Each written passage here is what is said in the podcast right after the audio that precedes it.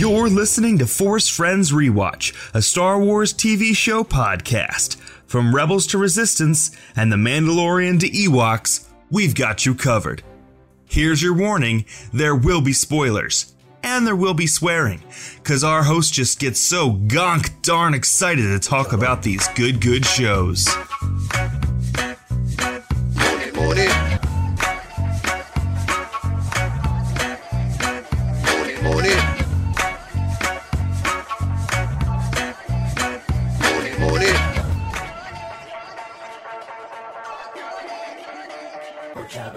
Welcome to Force Friends Rewatch. I'm your host, Andy. And I'm Ryan. On Force Friends Re- Rewatch, wow, that's tough. We should rename this podcast. On Force Friends Rewatch, we watch Star Wars television shows and then we talk about them. We are continuing our Mandalorian themed rewatch where we've watched all of the Mando episodes of Clone Wars, then Rebels, and we are finally starting The Mandalorian. Yes. Typically, this is where Ryan has a bit, but instead, we have a guest. Hi, I'm I'm the guest. That's me. Hello, guest. Hello, guest. What's your name, guest? Hello. My name is Andrew uh, Giada, or uh, you might have seen some other people on Twitter.com call me Ags. Uh, I am thrilled to be here. Thank you so much for having me on. Yeah, we're super excited you could join us. Um, I Yeah. Uh, I, I I know you tangentially from like projects that we have been like adjacent to each other on. I don't know if we've Yeah. ever recorded anything together though. You know, I'm not sure we have either. We've been sort of, like you said, working almost like in the same building, but in rooms next to each other. Yeah, Uh, and we haven't been in the same room. So it's really exciting to be here. absolutely. Uh, so Andrew, tell us Yes. how did did you become a a, a Star War? Um, would you consider yourself like a huge fan? What is your relationship to? Ooh, yeah. So, uh, great question. Over the years, I have had varying levels of fanship of the series. Um, when I was in middle and high school, I was an enormous fan of Star Wars. I knew so many little tidbits and facts and all of that. Um, my first Star Wars movie that I actually remember watching was uh, Return of the Jedi.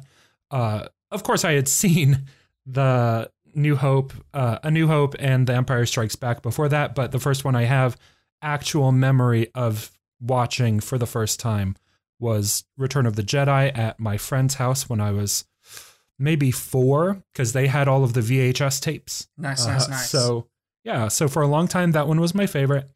Uh, then I went and saw the prequels in theaters, um, and from from there there was a bit of a break where I played all of the video games that came out, um, and I, I never read any of the books, but I I had some uh, tabletop RPG game that was like based around Jango Fett.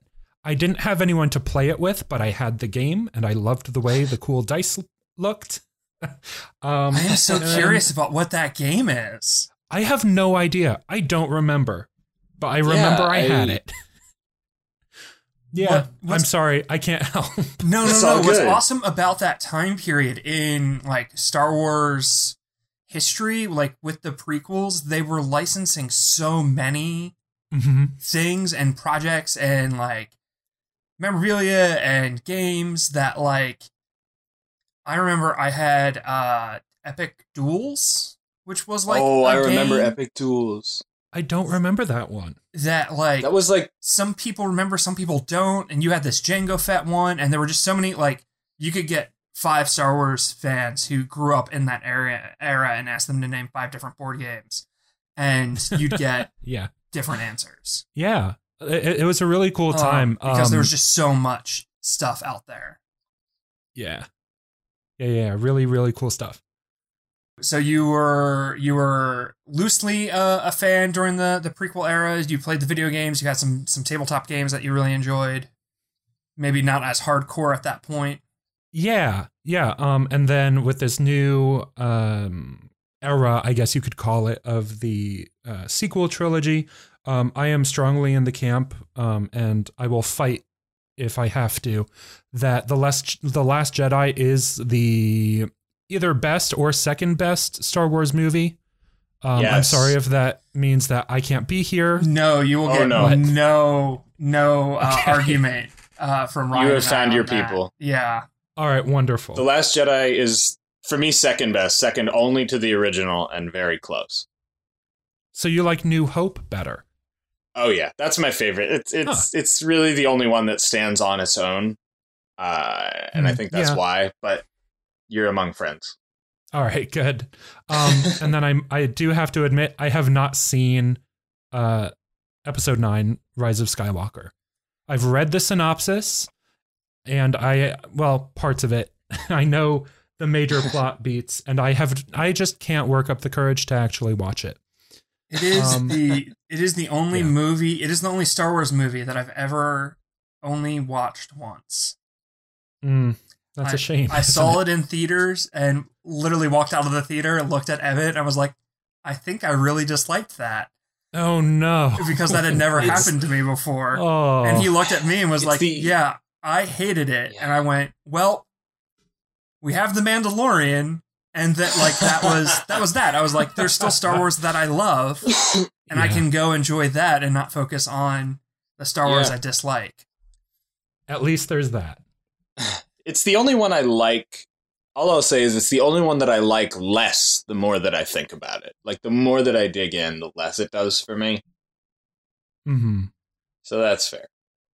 Uh, Okay. I, I did sit down to rewatch it once on Disney Plus, and I I was like, I'm gonna watch this. I'm gonna make a list of all the things that I like about it, and I got maybe a third of the way through and was like, this is enough, and I turned it off. uh, no more, please. and and like for the people that like it, like that's that's absolutely fine. You know, like Yeah. more power to Yeah. you. I love Solo. Some people didn't like Solo. Mhm. Um, but boy howdy, did uh did I not enjoy that one. Uh I did not enjoy that one bit. Yeah, um, that's the only Star Wars movie I haven't seen. There's there are some TV shows I haven't watched. Like, I I know I haven't. uh, I know before I say I haven't watched the Clone Wars TV show. Um, either the what was it, 2003, like hand drawn one, or the the more recent one. Um, I haven't seen either one, but They're they're both very fun. They're both very different Yeah. from each other. mhm. Um, one of the reasons why I really wanted you to come on the podcast, Andrew, for this show specifically. yeah. Uh, well, one, I just like wanted to record something with you. Uh, Aw, we, thank you. um, we we have uh, a bunch of similar friends, and I think you and I, uh, I, I feel like I can confidently say, uh, ha- have become friends over the past year and a half. Yeah, two I would say year and a half, almost two years now. Yeah, yeah. Uh, I went to your house for Friendsgiving. It was a blast. Oh my Um, gosh, that was was, that was about a year and a half ago, wasn't it? yeah. It's Oh, COVID. COVID really caused a temper in, uh, really in our growing friendship. Um, oh, beans. But uh, the second reason was I knew you were a Star Wars fan who wasn't um, obsessed. Is is I think a word Yeah. I'll use where Okay. a lot of the uh, fans who are really plugged into the Star Wars discourse, um, kind of I think lose sight on what the like if you were to uh put 10 Star Wars fans in a room together, maybe uh, one of the 10, you know, is really plugged into the Star Wars discourse Oh, but they are has- very vocal about and has it. and has read everything, seen everything, and has opinions on on this or that creator and stuff. And like the other nine are people have seen the movies, have played some of the video games, maybe uh they've read they read a book in middle school or high school, but that's about it. And like their uh their opinion on Star Wars is just as valid and important to uh the fan culture as any other, but you know, maybe they're not in the Twitter or YouTube biosphere. of uh, fan discourse, and I think man the the show The Mandalorian really opened up that kind of kind of wider Star Wars content to people who had never watched a Star Wars TV show before, but they got Disney Plus because they heard about this show with Pedro Pascal, and they wanted to to watch it. And I think that's really cool that The Mandalorian did that for kind of the wider Star Wars fandom of introducing them to, you know, more Star Wars besides the the movies or maybe some of the games. I think that's a really astute observation that that TV show had an easy access point for some of the, uh, I guess you could call it deeper lore of Star Wars. Yeah, like people because they watched The Mandalorian heard the name Grand Admiral Thrawn maybe for the first time. and Mhm. they saw Yes. Ahsoka for the first time. And uh, maybe they they could tell you the difference between Boba Fett or Jango Fett, but they didn't know about Beskar, you know. But like now they do, and that's freaking cool. And I wanted to talk to, uh, you know, for the first episode, someone who, you know, longtime Star Wars fan. You watched it when you were four but you know you're not a fan thank- who's been to celebration or something like that Yeah. and you Well, are just you. as valid a star wars fan as Yes. uh, someone who uh, watches five youtube videos a week about you know content well, thank you very much. I am I am very humbled and honored that you considered me uh, for this um, episode in particular. so um do you do you want to say anything else about like your your uh, opinions on Star Wars or your experience with with being a Star Wars fan, or should we dive in? Not really. I I'm ready to to dive in. I think I've said my piece. Cool, cool, cool. So for uh, if this is your first time listening to this podcast, uh, I'm going to do a quick recap. Uh, the recaps are typically uh, better or worse depending on how recently I rewatched the episode to when we record. Uh, so we'll see how this goes. Um, They're all great for different reasons. They're all great. Thank you, Ryan. Episode opens in a space bar with a fishman who is being bullied by some other fishmen, and uh, in walks the Mandalorian, and he is tough and quiet, and we immediately realize that he is a badass man who does badass things uh, and he he beats up the bad fishmen, and you think he's here to save the good the the the vulnerable fishman, but he's not. He's here to to bring in the vulnerable fishman. Um, Brian Posehn shows up and like does a Yeah. bit and gets eaten by a space squid snake. Um, we get multiple uh Star Wars holiday special references. And uh, then we have the Mando turn in the bounty to Greef Karga, played by God, the guy from Carl Predator. Weathers. Yes, Carl Weathers. Carl thank you. This happened last week uh, or two weeks ago, and it was it was bad. I could not remember Carl Weathers' name. Um, turns in the bounty. Uh, Greef Karga is like, "You're a badass man who does badass things." but we don't have money, but there's some baddies who have money, and you should go do some badass stuff for them. And the Mandalorian's like, word. So he goes to uh, what we we find out is uh, an imperial outpost of some sort. It's clear that the Galactic Civil War has been over for some time, and that the Empire has really fallen on hard times. The stormtrooper armor doesn't fit. Uh, they're dirty and scrappy, and shit is not great. Uh, the uh, invulnerable, indomitable. See, now I'm blanking on his name. The client, though. Werner Herzog. Werner Herzog, yes, is like, oh, yes, we need a badass man to do badass things. And he's like, that's Yeah. me. Yeah, Werner Herzog. Does great. Incredible. He's got that sinister accent and way of speaking. doesn't have details for him um, other than like the bare minimum. There's a very cute scientist man uh, who fucks a genie in American Gods. If you haven't watched, uh, oh, I maybe need to watch American Gods. just season one. Season one is very good, and Oh, then okay. it goes downhill very quickly. But season one is incredible, and he he fucks a genie, and it's great. Um, that is not the Mandalorian though. Uh, the Mandalorian goes to track the the bounty. He has been hired. They gave him they paid him in Beskar, which is cool. Uh, he meets uh, Kuil, who is an Ugnaught, and uh, Kuil is like, "I'll help you, but you're gonna have to humiliate yourself by riding a blurg," which is uh, a reference from Ewoks, the Ewok TV show. Yeah. Uh, God, I totally forgot there was an Ewok TV show.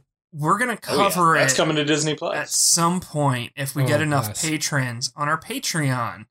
Uh, we will Yeah, cover yeah. Ewoks. So Patreon, uh, WTM Radio. Uh, we get enough, we'll do Ewoks. Uh, that was a nice little plug. That was a little plug. Uh, he goes to where the uh, the asset is, the bounty is, and there's another bounty hunter there, uh, voiced by Taika Waititi, uh, phenomenally. And uh, there's a lot of shooting and some shoot 'em ups. And at first they disagree because the Mando doesn't like droids, but then they fall in love with each other and they defeat all of the baddies. There's lots of baddies and they defeat them all. And then uh, IG88 or IG11 is like, oh, it's a it's a weird little baby. Look at this weird little baby. And Mando shoots him and is like, I'm gonna raise this little baby, and that is where the episode That was a good recap. That was one That of the good the- ones. that was the yeah, recap. That covered all the major points. So, Andrew, what was your first thought watching the episode? Were you were you hooked right away? Did it take you a couple episodes? I was mostly taken by the complete tonal difference in this one episode than in all the rest of the kind of Star Wars media that I've consumed. It was so different than any of the movies and, and most of the video games that I had played growing up. Um, fortunately, I was hitting kind of like a, a Western style. Uh, I don't want to say fixation, but I did just spend about 500 hours playing Red Dead Redemption 2 that Oh, summer yeah. Yes. um, right when Mandalorian came out. So I was I was super into it. Um, but yeah, I thought it was great. Obviously, all of the acting was phenomenal. You get some some truly remarkable talent in there with Carl Weathers, Pedro Pascal, and uh, Werner Herzog. Obviously, just doing these incredible characters. Um, yeah, it, it was great, and uh, I couldn't wait for for the next one. Star Wars has always had um, an interesting relationship, specifically with westerns and samurai movies. Mm-hmm. And there have been characters before who have been cowboys, kind of just like implanted into Star Wars. I think like Han Solo and Kanan Jarrus from Rebels are like really good examples. And then Kanan kind of slowly becomes a samurai. He like starts out as a cowboy and then becomes, you know, a samurai character. But this is very specifically a Western. Like, especially this first episode is Oh, very much so. you could have kept it beat for beat and removed the blasters and given them six shooters and cowboy hats, and it would have been the exact same story. Yeah. Totally. It's it's really cool to see the creative team here branching out in terms of genre but still within the same universe and it it made me really excited for whatever else they have planned um other than just the show The Mandalorian. What about you, Ryan? What was your what was your first takeaway when you watched this episode? I mean, definitely came away from it with the whole exactly what you just said about Star Wars having always had sort of a Western flair, but not I mean like the Rush this is one of my I don't know why I thought of this, but I used to have a Russian Star Wars poster that was literally just a cowboy made of circuit boards. And I was like, wow, this is that as a TV show. Okay. Uh I didn't love it at first. Like it I guess it just it's not I didn't dislike it because it was different, but I wasn't sure where it was going to go and I was worried that it was going to be this like hard edged, morally gray. Like I the idea of like a gray Jedi hero is one of my least favorite things in the whole Star Wars fandom. And even though he wasn't a Jedi, I just I don't want that. You know, Star Wars is good and evil and selfishness and selflessness. And then at the end when we got that baby, I was like, "Oh, it's going to be that kind of show." All right. I'm in that was it for me. Like I like Mandalorians, I like bounty hunters, I like all that, but I wasn't ready for that to be the focus. But when I realized it was going to be about protecting this baby and making the right decision, I was sold. For me, I have a uh, a, passionate fan crush on Pedro Pascal. Um, I I just think he's an incredibly talented actor. I think he is uh, just a very charming uh, performer and individual, and I like watching stuff with him in it. I'll go out of my way to see something if I know he's in it. So the fact that he was coming to Star Wars kind of already had me hooked, but I did not really like Mandalorians. I liked the episodes of them in Clone Wars and Rebels, but uh, because of the like Karen Traviss discourse and her hands all over them in fandom. Uh, I was not excited about the subject matter uh, very much. Um, but uh, you know, of course, it's a Star Wars live action show with a phenomenal cast. Like, I'll, I'll give it a shot. And yeah. uh, this episode was um, at least the first half, really felt like the sort of show that I was worried it was going to be about this masculine, badass man who has to do bad things to get the job yeah. done. And then I think I've really started falling in love with it during the shootout at the end, where IG Eleven is like, "I'm going to self destruct," and he's like, "No, please don't! Like, please, please stop trying to do that." And then the Baby Yoda hook was like, oh, I had heard that rumor and thought it was bullshit. Uh, cause, you know, most rumors are bullshit. Uh, and I, I was just like, where is this going next? So yeah, it, it, it, it took maybe, you know, 20 minutes into the episode for me to be like, you know what? No, this is something I'm here for. Yeah, I, I totally get what you're saying about that too, with the and and Ryan, you said it too, going into it with these morally gray, uh, this is this super macho badass who needs to do bad things, but for the right yeah. reasons. And you know, that's that's part of it. But I really did enjoy that he he is a flawed character, mm-hmm. obviously. But again, halfway through the show, it, it very much pivots to showing you that he is going to go on this huge season long arc of character growth and bonding with this you know, it's a 50 year old infant, whatever. Well, I'm sure we'll talk about that at some point in this episode. um, um, and that got me really, really excited too, because yeah, I, I was worried when I heard, oh yeah, it's the Mandalorian and we're going to explore all of this Mandalorian lore. It's like, ugh, we all know, yes, they're the badasses of the Star Wars universe. We don't need a whole show about it. That was going through my head. Yeah. Um, yeah. So I, yeah, I, I was worried as well. Um, even though I really liked the tone and everything, like I said, I, I was a little bit hesitant to get started. Um, and then, you know, I ended up really liking this episode. So right there with you as yeah. far as like the the aesthetics early on capturing you of like this is something we haven't seen in Star Wars. I grew up on John Wayne movies, and then when I got a little bit older, like Clint Eastwood westerns, and mm-hmm. um, so I was like here for that aesthetic for sure. Like that cow- cowboys are fun. And um, having a cowboy played by a person of color, I think, is also really important uh, Mm, and something yes. that Yeah, I very. haven't seen talked about a whole lot, but I think that's something really cool that the Mandalorian did. Of this is a space western, but starring, uh, you know, someone who isn't white. That's awesome.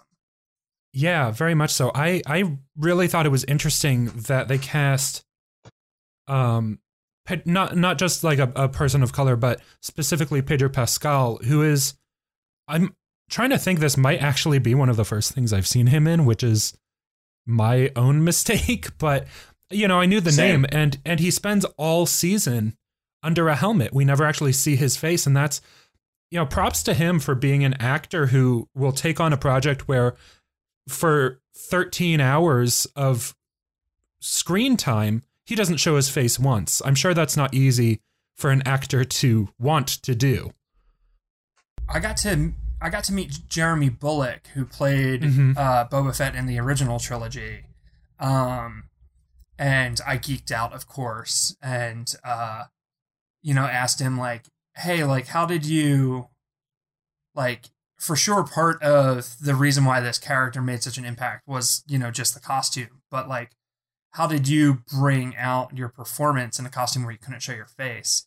And he told me that he studied specifically Clint Eastwood's head movements in things Huh. like Men with No Name Yeah. and uh like looking through the helmet like it's the brim of a hat and uh you know little things like, like that. that. and i'm sure jeremy or not jeremy i'm sure pedro pascal is trying to do the same thing of like slow methodical very strategic body posturing and movement because how else do you show personality when you can't show the character's face Well, I guess I mean Pedro was on set for some of it, but there's also there's these two doubles that play the Mandalorian, and they choose the double based on what's going on in the scene.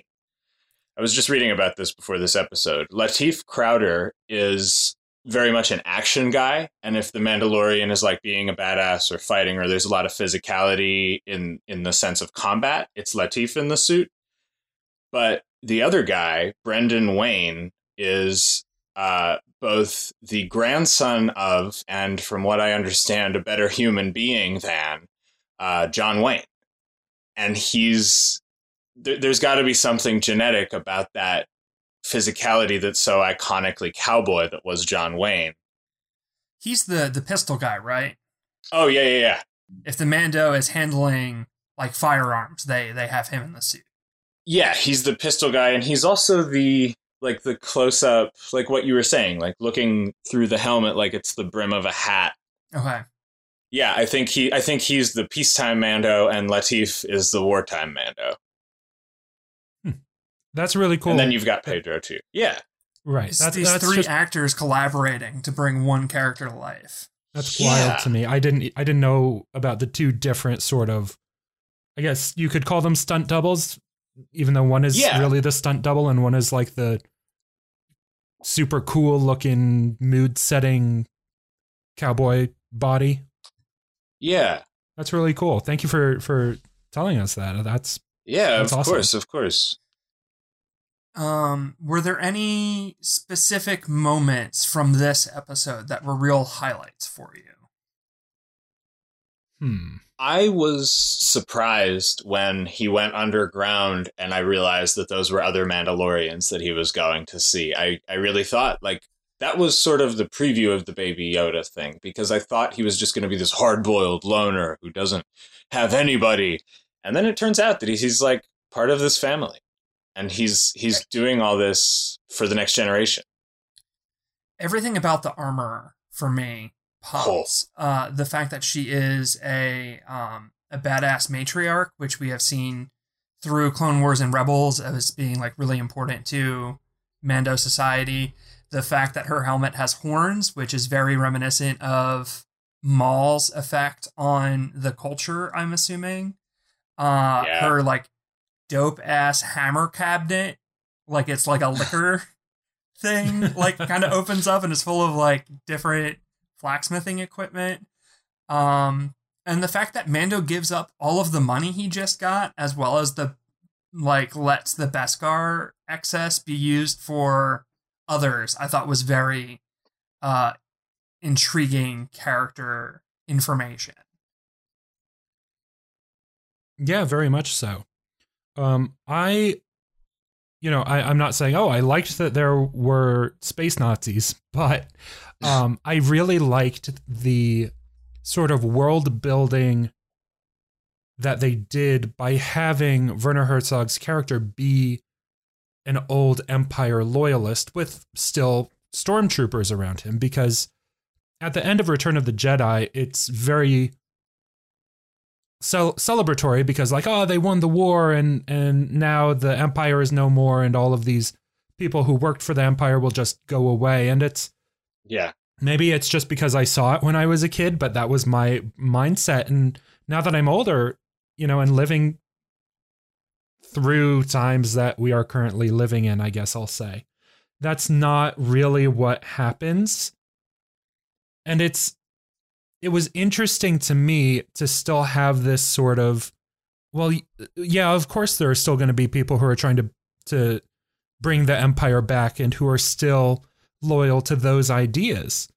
Um so i thought that was a really interesting choice and it it really struck me.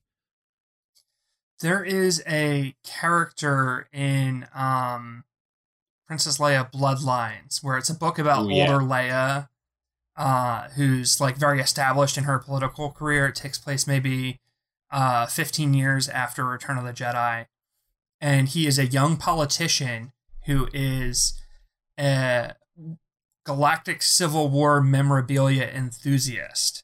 And he, Leia has a meeting in his office and is completely grossed out and sickened because he has like an Imperial flag and like rare types of stormtrooper helmets on display and like some rebel helmet but like it's all mixed up and it's clear that he doesn't understand why someone who had her planet blown up would find it remarkably distasteful to like display those items in uh like such a setting.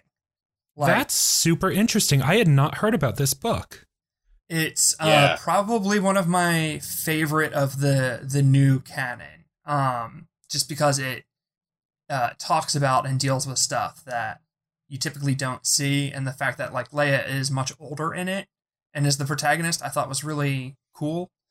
Um, I will say that it uses the terms populist and centrist in ways that are not accurate and is very confusing if you know what those terms actually mean. But if you can get past They're names that, of political parties, right? yeah, but they're what those political parties stand Yeah. for is not, you know, representative mean- of what those words mean in real life. That Uh, sort of reflects real life too when you really think about it. But I can see where that's a little yeah, that that kind of threw me for a loop. yeah, but otherwise, phenomenal book. Uh, but yeah, it's this idea of like, well, the war's over, but what are those people doing now? And yeah, just like in real life, when fascist regimes have fallen, uh, they scatter to places where they won't be noticed and they try and hang on to any sort of power they can get their hands on. yeah yeah yeah that's really cool and people say star wars isn't political yeah, it's got war in the title, y'all. yeah. Yeah.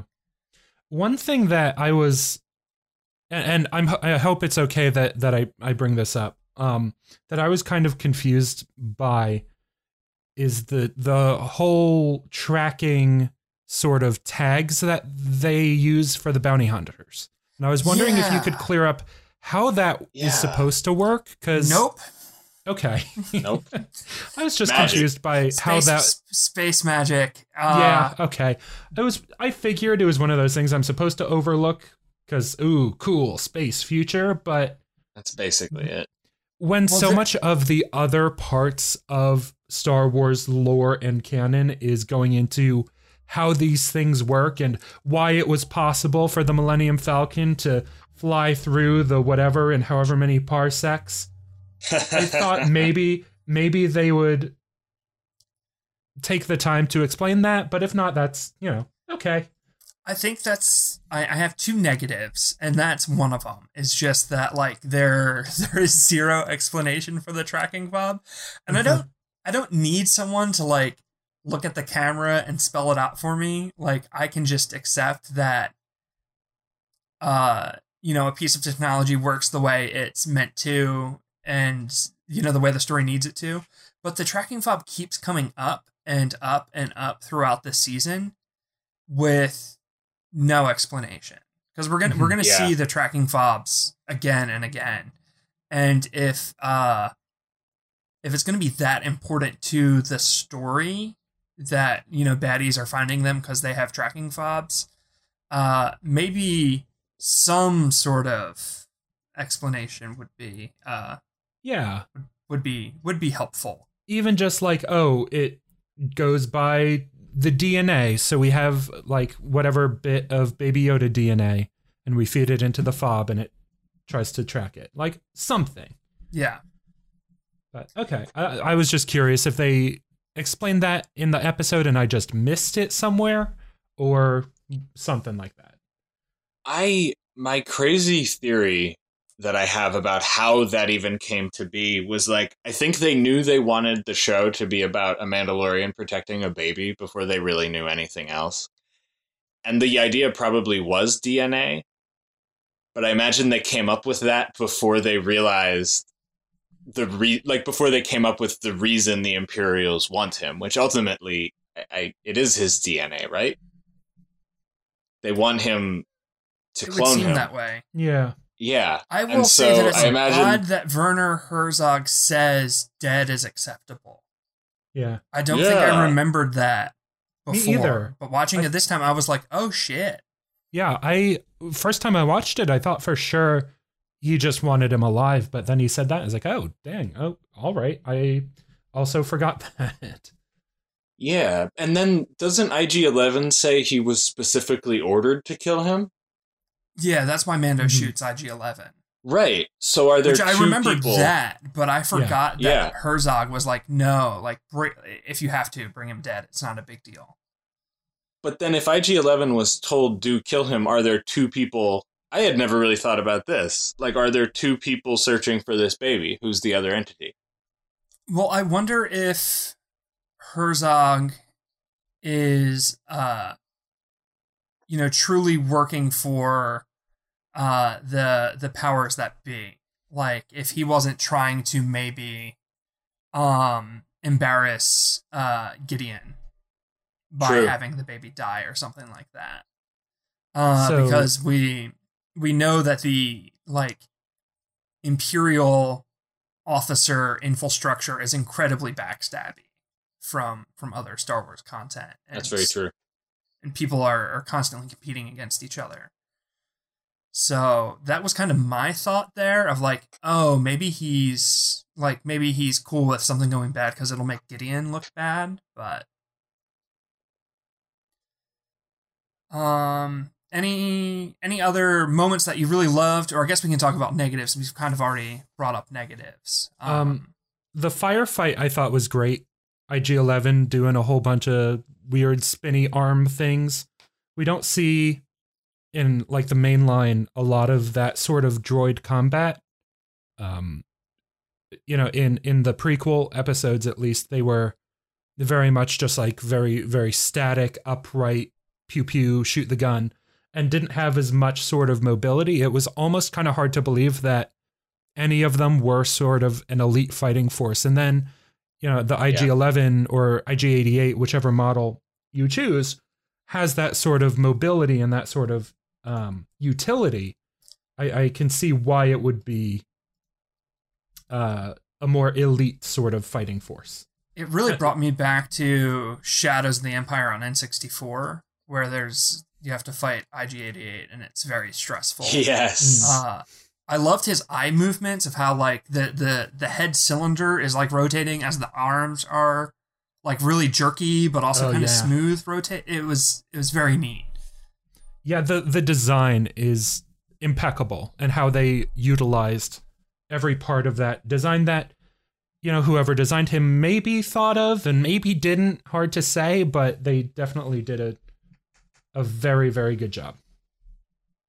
Yeah, everything about that character and Taika Waititi's performance is he's hilarious. It's it's hard to deliver Yes. a dry line hilariously when you can't emote with your face. And he was phenomenal. Yeah, agreed. I don't know that I knew it was Taika Waititi when I first watched it. Um, so prop, you know, props to him. Amazing voice acting, Yeah. really phenomenal. Uh, something that I really love is the return of classic Star Wars aliens. Yeah. And don't get me wrong, I love the fact that we got a ton of new cool aliens in the sequel trilogy. But uh something that always kind of bugged me was like you know, it'd be nice to see a Rodian or a Twi'lek or a Quarren walk by in the Resistance. Like Yes. I, besides Mon Cal, I don't think there are really any returning classic Star Wars aliens in the sequel trilogy, and that's, uh, I guess you know, uh, a choice. But it would have been cool to have seen some of them incorporated from the prequel trilogy or the original trilogy show up in the in the sequel trilogy, and so Agreed. seeing Agreed. seeing a bunch of classic Star Wars aliens in these bar scenes, as well as new ones, is really cool. It reminds me very much, and I'm gonna nerd out a little bit more. It reminds me a lot of whenever they release like a new Pokemon game, And they bring in Pokemon from like the older generations back into the new game. It's very much like, ha, I remember that. It's cool that they kind of remember the own world that they have already built.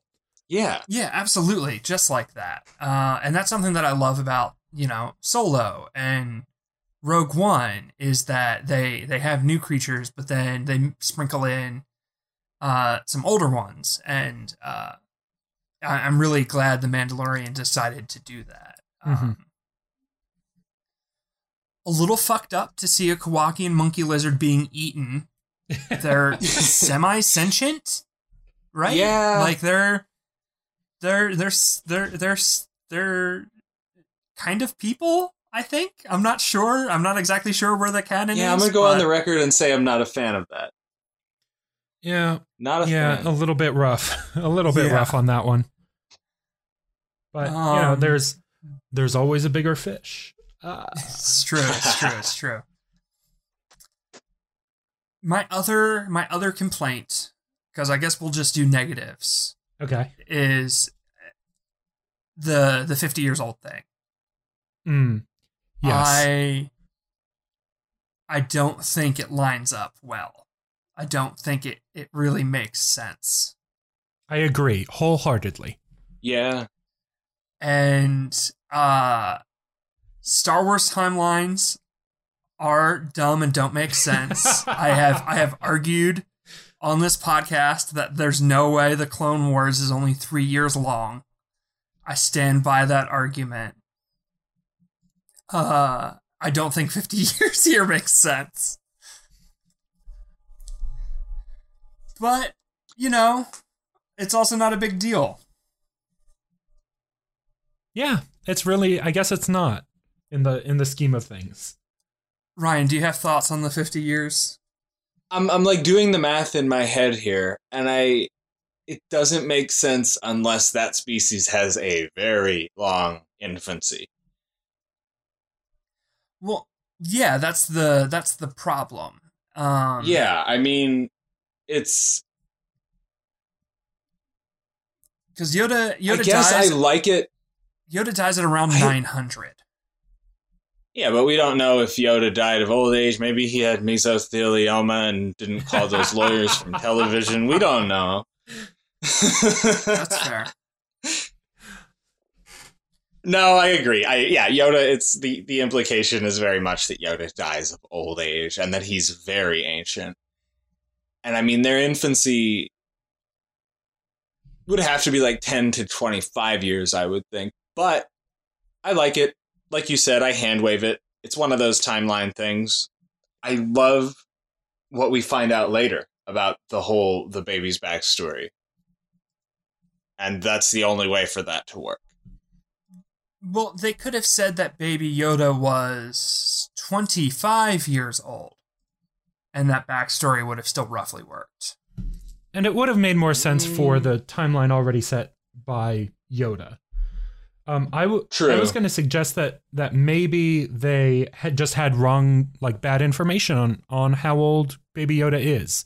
Maybe they said it's fifty, but you know, is there Oh, that's fair. are they gonna are they gonna cut him open and count the rings? Like, no, maybe they don't actually know.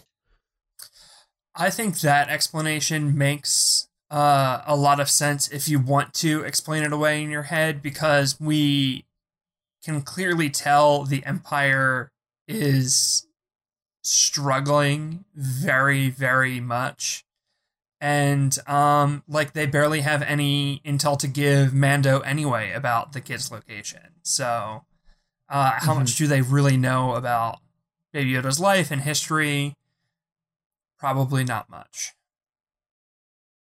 Um, I maybe it's just because I didn't watch that far. Uh, but I didn't like that Mando was a droid racist.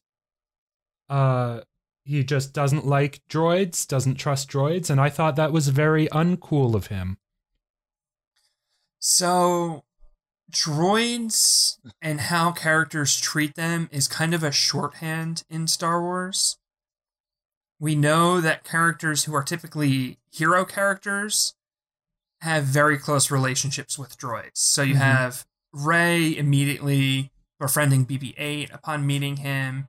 Uh, Luke and R2 have a very special relationship. Anakin and R2 have a very special relationship. Right. Um, Ahsoka treats droids very respectfully and like they they trust and believe in her. Um, Hera has Chopper. Uh, and then characters who dislike droids, it's seen as a character flaw. So Obi Wan doesn't like droids, and it's uh, it's shown to be like a bit of a character failing on his Does part. does Obi Wan not like droids? Because I always thought you know he has R four in the prequels, and then he Oh. greets R two like he's an old friend in uh in A New Hope. Obi Wan chews through droids like crazy throughout the prequels and the Clone Wars. They just like blow up on him all the time, Uh huh. and he admonishes Anakin for his close relationship with R two. Interesting. always- I don't remember He- that. Yeah. He's always He like, just get it, in- just get its memory erased. Like it'll be easier to deal with and Yeah. stuff like that. There's a Clone Um, Wars sort of story arc where R2 goes missing and Anakin is distraught, and Obi Wan actually says uh, R2 units are a dime a dozen. Oof. And Anakin's Yeah, like, well, we need to odd. rescue him because I've never erased his memory, and it's full of Republic and Jedi secrets. And Obi Wan is like, God damn it. Um, I didn't know that about Obi Wan. That's disappointing. I think, Yeah. like, I I, get, I get that that's a thing that they do, but I think it's okay to be cool and be a badass without being a droidist. Yeah, and and I think that is we're meant to see it as a character flaw in Mando. And um I I think it was again that sort of Star Wars shorthand that they're showing us that like this dude is tough because he we just saw him beat a bunch of people up in a bar and take someone prisoner and then he is different than other Star Wars protagonists from the movies and shows who, you know, in Star Wars shorthand we show have very uh like close relationship with the droids around them. Mm-hmm. And I get Um, Like Han Solo is the other prime example of a Star Wars hero who like doesn't get along with droids. And Yeah. it's shorthand Yeah. for he's a bit of a dick.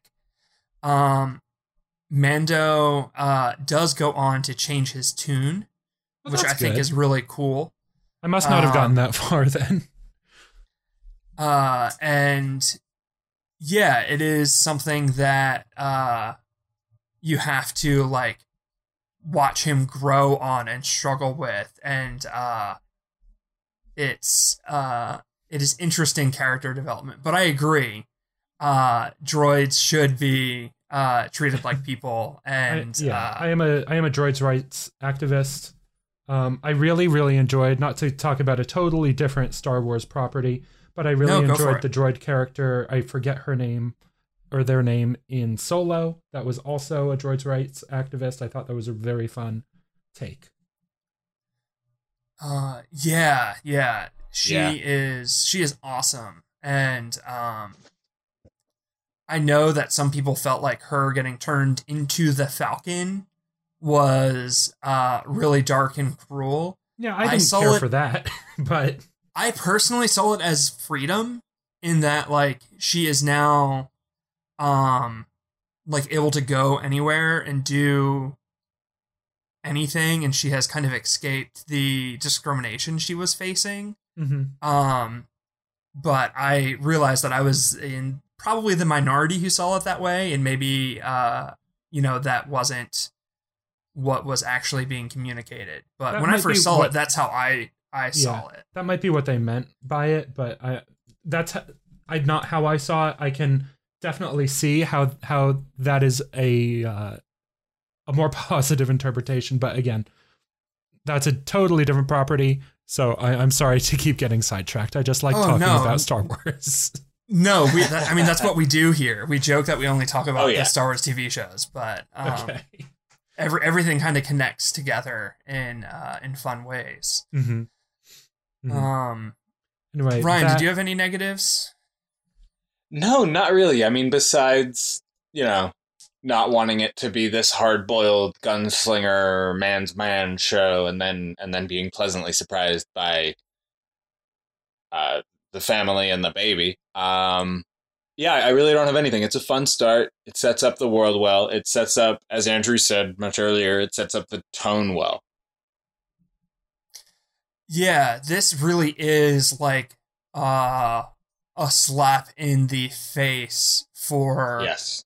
a new Star Wars aesthetic in a really hard way. Just like the High Republic now is kind of doing this Arthurian knights Mm. aesthetic really, really hard and aggressively. This is very aggressively a western, and uh, it's it's real fun. I, It's a fun show. it's a very fun show. I have Yeah, a, very. I have a question for for both of you, uh, if that's okay. Yeah i don't want to. I don't want to. You know, Yeah. take over. Um, I try to avoid a lot of Star Wars discourse, like you've said. Um, but as someone, as people who are like in the community, have you seen any takes that were disappointed that the Mandalorian is what it is? Anybody who expected something totally different and didn't like what it actually was? Hmm so there are I, I saw some like diehard Karen Traviss people who Karen Traviss wrote a series of Mandalorian novels that um I think are pretty gross. Uh, Yeah. I'm not a fan of her work. Uh, I don't think she would be a fan of my work, and that is okay. Um, but I saw some like diehard Karen Traviss people who were disappointed.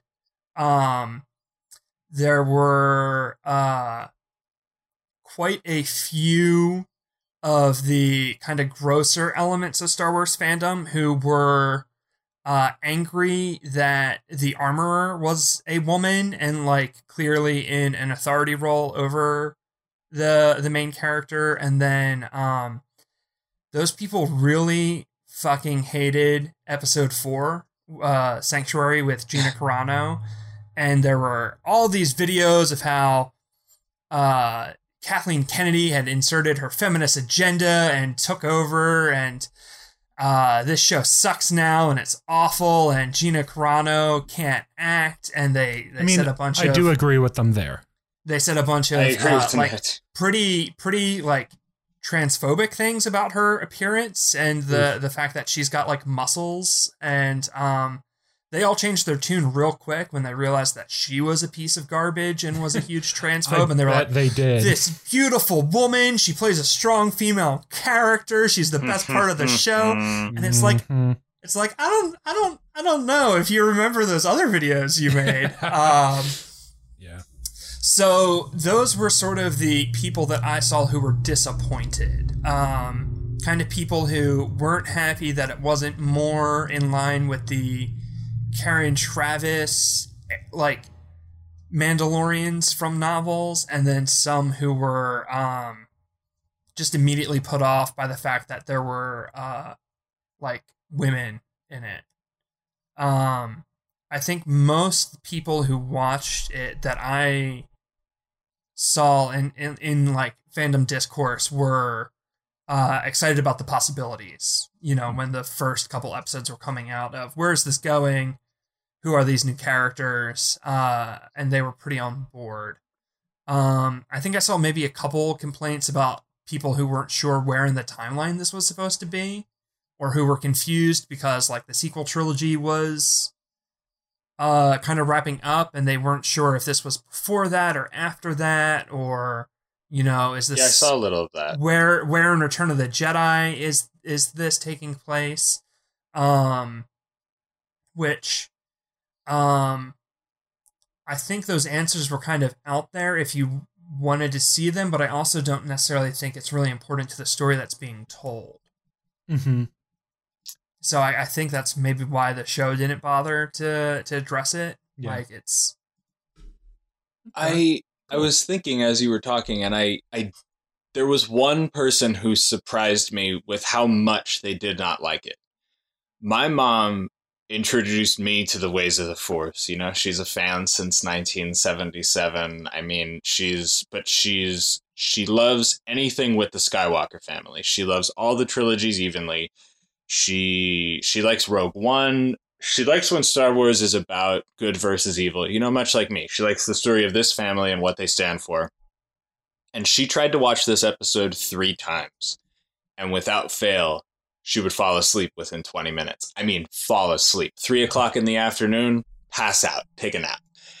And I was like, I was so upset because she doesn't go on the internet much. She didn't really have the baby thing spoiled on her at first.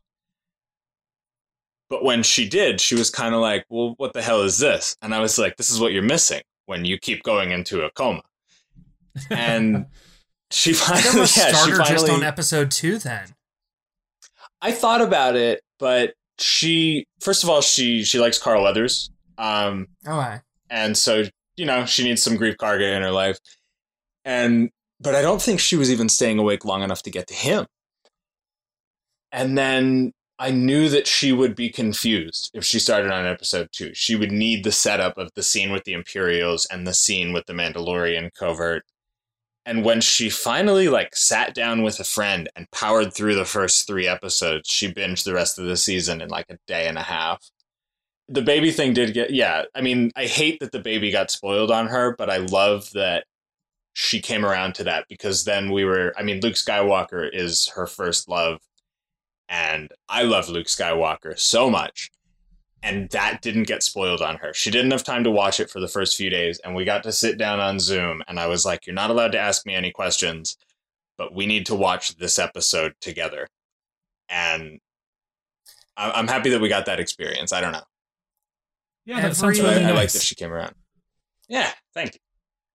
every season or every episode of season two, except for the first one, got spoiled for me before I could watch it. Ooh. oh no, I'm so Um, sorry. I was And- responsible for one of those, and I'm so sorry. I never should have assumed you'd seen. Um, I will say that it did not really take any enjoyment out of it for me.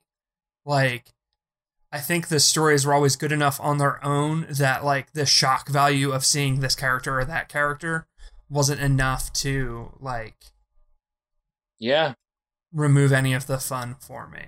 Um I wasn't uh the hugest fan of Luke showing up, but I understand like what it meant to people to see that character again. So I'm happy they got that. Uh spoilers for season 2. oh god, yeah. Well, we have the warning at the top of the episode, so Yeah, so it'll be all right. I don't know. Yeah.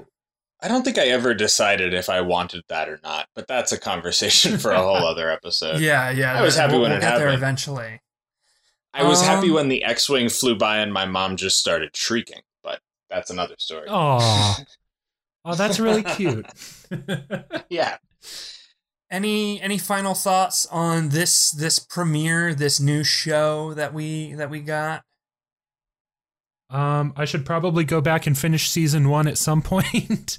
Um, You uh, you should Oh, watch you along should. with us. Listen to the yeah, episodes. maybe watch I will. along. That sounds nice. I'm on spring break this week, so uh, yeah, maybe that's what I'll do. If uh, if you want to come back on again, let us know. We'll we'll throw you back in the in the in the roster. Thank you. I would love to. This has been a lot of fun. Uh, so Andrew, where can people find uh find you on the internet and, and plug any projects that you are currently working on or a part of that you you want people to know? Sure. about? Thank you. Um, so you can find me on Twitter at leethacks L33T underscore H4X. Um, I am on Twitch at Dr. Stunts. Um, and I am a recurring member, cast member of the podcast A Horror Borealis um, on the One Shot Network. So It's uh, a really check really good show, by Oh, the thank way. you. Yeah, Thank you very much. We are we are currently doing a retelling of Stephen King's It called Losers a Love Story. I play Ben Hanscom. Uh, we are almost wrapping up there. We're almost done with it. We've got maybe a few more episodes to go. Uh, so come and check it out. All right. Well, thank you again for for joining us, Andrew. That is going to do it for us. You can follow us on Twitter at Force Friends Pod. You can shoot us an email at forcefriendsrewatch at gmail.com. We want to give a huge thank you to Bristol Podworks uh, for that intro and for being our producer. Go reach out to them to make your podcast dreams come true.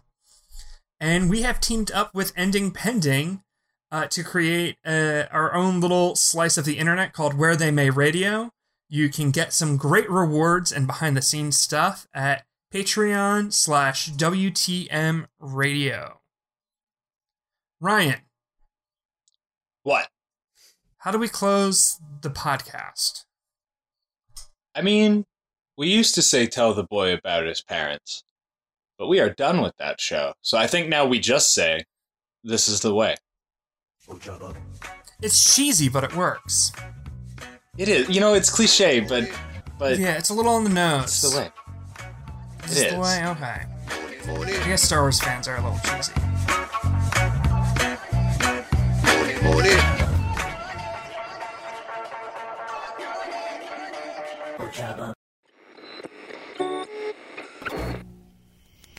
Where They May Radio. I think we're the gonna way come up with needs like a bit. callback, like uh, like the the all the Catholic Star Wars fans with like "May the Force be with you" and also with you. Like That's this fair. the way needs a call and response element to it. I don't know. I guess the Hmm. podcast is over though, so we'll we'll cut. It is.